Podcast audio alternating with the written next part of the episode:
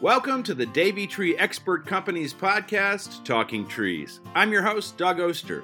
Each week, our expert arborists share advice on seasonal tree care, how to make your trees thrive, arborists' favorite trees, and much, much more. Tune in every Thursday to learn more because here at the Talking Trees podcast, we know trees are the answer. I'm joined again this week by Brad McBride. He's an assistant district manager for the Davey Tree Expert Company in West Cleveland, specifically North Royalton. And today we're talking about something called beech leaf disease. Brad, how you doing? Great, Doug. How are you? I'm doing great, but I don't know anything about beech leaf disease except I've just heard it mentioned. What is it and how bad is it? Well, thankfully, it, its name somewhat describes what it does, and it, it attacks beech trees. Um, most commonly, the American beech, but in the landscape, you'll also find several varieties of European beech. You know, some that can have purple leaves, like a copper beech. Tricolor beech is another one. There's a few other weeping varieties. But, you know, this first popped up in the forests, and the American beech is, you know, a pretty important tree in the Northeast Ohio forests and that's where it was first noticed. And I do think that's where it causes most of its damage is in the native American beech trees. And so, when did this come about? Has it been around for a long time, or is it something we just discovered? Uh, it seems like just yesterday, but you know, as you know, time flies, especially when you're having fun. And look back in Lake County, Ohio, in 2012, so a little over 10 years ago, surprisingly. And how far is it spreading now from Ohio? Has it spread uh, over our way towards Pittsburgh or not yet? Well, as far as exactly Pittsburgh, I'm not certain, but you know it's listed in Ohio, Pennsylvania, New York, New Jersey, Maine, Connecticut, Rhode Island, and Massachusetts. But it doesn't spread as rapidly as some of the other tree major problems we've had, like Dutch elm disease, emerald ash borer, oak wilt. I guess oak wilt is somewhat of a you know regional thing as well. Well, with that list of states, it's definitely in Pittsburgh. So we've got it. Now, how do we know if we have it? Uh, if we have a beautiful, I, you know, first thing when I first heard this, I thought of tricolor beech. You know, you put that money into a fancy tree like a tricolor beech. What am I going to see if if I do have this disease? Well, that's a good one to bring up because part of what makes that an interesting tree is the multiple colors you'll see in the leaf. And you know, I guess you might see a variation between the veins and and so it might be harder to tell on a tree like a tricolor beech, but if you can identify a beech tree and you look at one and it's got a various amount of green striping, like if you hold the leaf up to the sun, you might be able to tell even better. And that you might just catch it if you're walking through the woods and you look up and you see that the leaves have somewhat of a different color different thickness, but it's mainly the symptoms are between the leaf veins. And so if you look at it, you'll say, oh, well, some of the veins are, or between the veins is a little darker green, a little thicker. Some is a little bit lighter. So the leaf itself kind of looks a little bit splotchy in color, but it also starts to shrivel a little bit. So you get a, you know, various color banding and somewhat shriveling would be one of your first clues. But there are other pests or disease that can mimic or not maybe not mimic, but you might confuse it with beech leaf disease. And some of those would be uh, woolly beech aphid, which if you see the pest itself, you can't miss it. it. The woolly beech aphid is also known as the boogie woogie aphid, and it looks like a little tiny white ball of cotton that actually moves and dances around. Now, if they weren't present, you might look at a leaf and see symptoms that are similar to what I'm talking about with beech leaf disease. Um, there's also erineum gall. Um, you know, not super important to know what erineum gall is, but it also displays symptoms on the leaf that are similar to beech leaf disease. And then beech anthracnose. Anthracnose is a fungus, and it also causes a variation in the leaf color, a little bit of curling, maybe a little bit of shrinking, shrinking or thickening of the leaf. So basically, you know, those three different common problems for a beech can mimic beech leaf disease just due to the fact of how it changes the leaf and gives it a variety of color, maybe a little bit of curling, and maybe of various thickness or thinning of the leaf. Sounds like we need an expert like you to come look at our beech trees if we're confused and see something different. I mean, yeah, as an arborist, we feel like detectives. I mean, we're usually looking at so many different things and trying to look for clues combined with other aspects of the site itself and trying to come up with the best recommendation we can. So, from what you said, I'm assuming then that it is more difficult for a homeowner to diagnose this disease on something like a tricolor beech or another beech with a different, you know, colored leaf. Not as easy to see as it would in the forest beech. Is that right? Yeah, that's true. And and like I said, mainly because of the ornamental qualities of the tree itself. And you know, if you if you go into the woods and you start to look around, you start to observe symptoms, and then they start to become a little more apparent to you. You might notice that the smaller saplings are more heavily affected. And that's what you know, Davey Institute of Tree Sciences lab has been telling us too is that the younger trees are oftentimes hit harder. So, you know, if you have a standalone tree in, in your landscape, that is a concern itself. But, you know, the main concern is losing large portions of our forest. And, and you know, so what they're, what they're seeing with their research is that the young trees are have more heavily affected and lower branches of mature trees are also affected. So, you know, what that says to me is that typically you're going to notice it more because the symptoms are, you know, closer to your eye. The, the, the larger, more mature trees, um, way up in the canopy, it's usually slower to show symptoms. And so the the Davey Institute is basically telling us that young trees, their mortality rate is pretty high within the first five years. Ninety percent or so, um, they say will go if they're young saplings. Um, mature trees, it can be up to six to ten years. So it's a slower process than other, you know, severe tree problems like emerald ash borer, Dutch elm disease, oak wilt, things like that that'll kill a tree rapidly. This does take longer, but um, it's it's it's hit and miss. I mean, it's not something that you're seeing everywhere. Not everyone has beech trees, so we don't have a chance to work with it and see it evolve as rapidly as some of those other tree problems that we've dealt with before. Is it always fatal to a tree once they they get that disease as far as we know?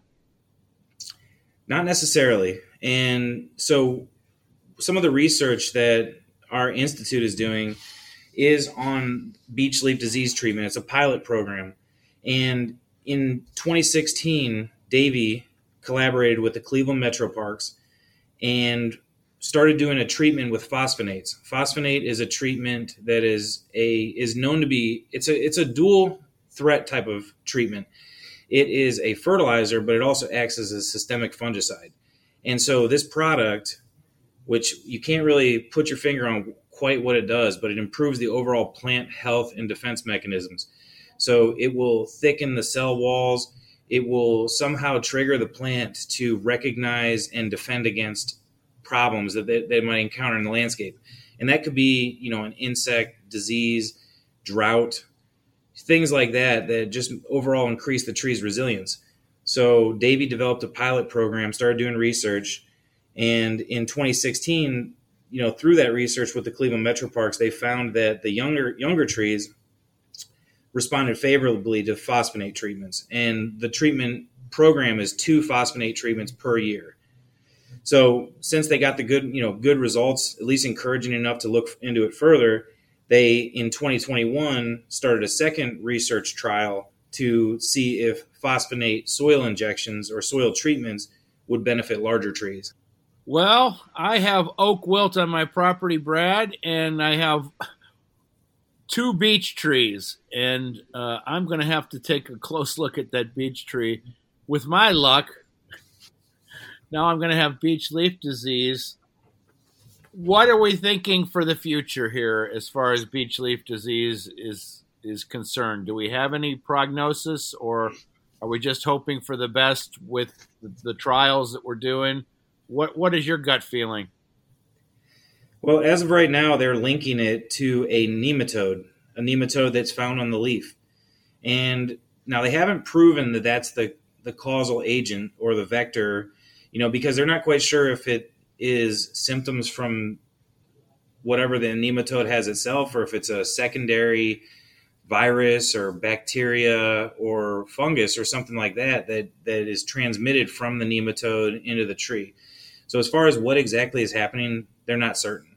But they have linked it to this nematode and you know what I would say is what you sh- what everyone should be doing is looking at all the other aspects of what makes a healthy tree. And that same thing could be said about other trees with other problems like oak wilt or emerald ash borer that yeah certainly you could dial in and focus on that one specific problem but you might be ignoring or passing up other things other basic tree care measures that that are very important to healthy trees well let's talk a little bit about that since we're going there what is the number one thing for you when you're thinking about and i know it's case by case but when you're thinking of homeowners in general what's the number one thing they can do uh, to improve tree health one thing, it's a phrase. Have you ever heard of the phrase "the right tree for the right place"? Oh yeah, doing this podcast. Come on, Brad. I, I hear that every show. I probably say it every show. So that's starters. You know, and nature does it best. So if you know if you're if you're in a forest setting, chances are you didn't plant that tree, or you know, no one that you know did. But if you're installing a beech tree on your property, you may want to look at some of the things that we know beech trees prefer. So you're looking at the proper soil, the right type of drainage, sun exposure, um, you know, exposure to prevailing winds, or you know, beech are uh, thin barked trees, so the sun exposure on young trunks, you know, with frost cracking, all that sort of stuff. So that's one thing we can do. But as far as you know, let's say you move into a house that has a beech tree and you want to know how to care for it. Um, like I said, certainly you can dial into the specific treatment and try to specifically target a pest or disease but certain things like the soil health itself. You know, soil health is part of a plant healthcare program. So we look at the soil itself. Is it compacted? Is it heavy? Um, does it drain well? Can we improve it? You know, has the tree been cared for properly with mulch over time? It, has it been mulched properly? Is there a need for a root crown excavation or a soil invigoration? You know, so that's one thing to start with is just whether or not the soil's in good shape, whether or not there's mulch there. And then we start talking about the two step soil care program that we're really heavily invested in. And it just so happens that this is part of the key to treating beech leaf disease is the phosphonates. So part of our two step soil care program is we recommend a biostimulant called Adam's Earth, which feeds the soil, improves microbial activity, decompacts, you know, a whole bunch of good stuff. So that feeds the soil and makes the soil better. And then it's combined with phosphonate, which helps the plant um, improve its defense mechanisms. It's it acts as a fertilizer. It acts as a systemic fungicide, so it helps trees recognize and defend against all the common problems that you'll have in in the landscape. And then you know finally just making sure it's pruned properly and that you know it's fertilized, it's irrigated when it needs to be irrigated. And if we do all those things and we take care of our trees the best we can, there's a good chance you're less susceptible to beech leaf disease and other problems that can cause your tree to, to decline. So even now, so I, I misunderstood. Even now, I could get that treatment, you know, before I see signs of the disease. Yeah. I can get that. What was it called? Phosphonate? Is that correct? Yeah, it's phosphonate. We call it our two-step soil care program because we're using a combination of humates, which is a lot of organic matter, other things that improve soil microbial activity, and then phosphonate, which acts as a fertilizer and, and, and a systemic fungicide. So we feel like that's best applied in the springtime because it improves the soil health, it improves the plant health, so that in the fall, when we do our Arbor Green Pro deep root soil uh, fertilizer injection, then the, the plant is in better shape, the soil's in better shape, and those two treatments complement each other. When it comes to diagnosing a specific disease or a specific pest, the great thing about working with Davey Tree arborists is that we have access to the Davey Institute of Tree Sciences diagnostic laboratory and we can send in samples, whether it's soil samples to take a look at the composition of the soil, the nutrients that are in the soil, and make recommendations on how to improve that. Or we're looking at plant tissue samples, whether we can, you know, investigate the symptoms or damage under a microscope, or that we suspect it's a disease and need to culture it in the lab. There's so many great things that come out of the Davey Institute of Tree Sciences and the laboratory that you know gives Davey an advantage in the green industry on diagnosing and treating specialty things. But like I said, I mean, I think it's very important to not ignore the basics. And you know, obviously, you know, you could be waiting for the cure for a disease, any type of disease, you can name it, or you can learn how to prevent it and do the best you can to to lower your odds that this type of disease or problem will affect you. You know, something's going to come down the pipe at some point. It always does and that that's sage advice definitely when talking about your trees Tell me a little bit. You know, I I ask arborists all the time about the good part of their job, about the telling people that hey, we can do this, we can do that, we can save it. But tell me about the the hard part of going to a property and have to tell them something like that, like you've got oak wilt or you've got beech leaf disease, and you know, time's up for this tree. Is that hard? the The hard part is convincing people to fully commit.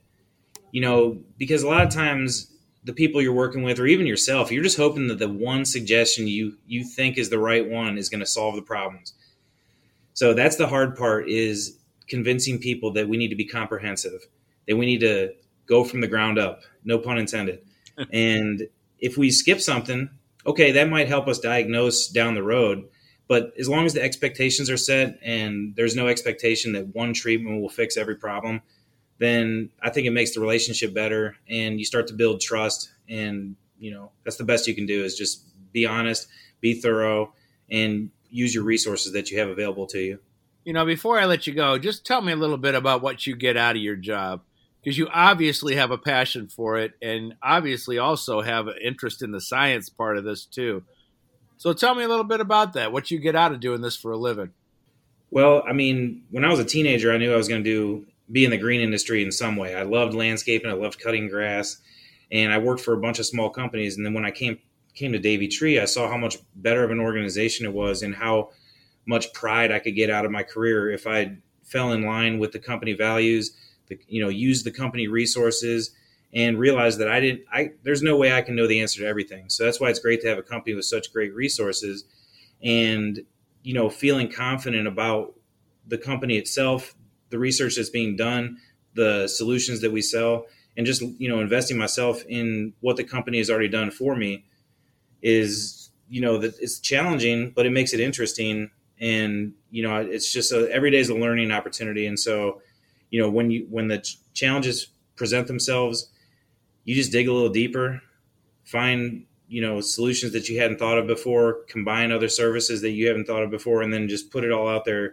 and uh, don't don't cut any corners. And I think that's that's the key to success.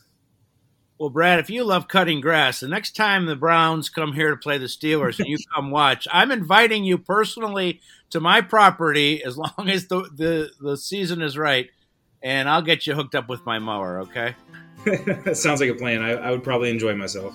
All right, Brad. Thanks again. It was great to talk to you again. Yep. You too, Doug. Thank you. Tune in every Thursday to the Talking Trees podcast from the Davey Tree Expert Company. I am your host, Doug Oster. And do me a favor, subscribe to the podcast. You'll never miss an episode if you do. And do you have an idea for a show or maybe a comment? Send me an email to podcasts, that's plural, at davey.com. That's P O D C A S T S at D A V E Y.com. And as always, we like to remind you on the Talking Trees podcast trees are the answer.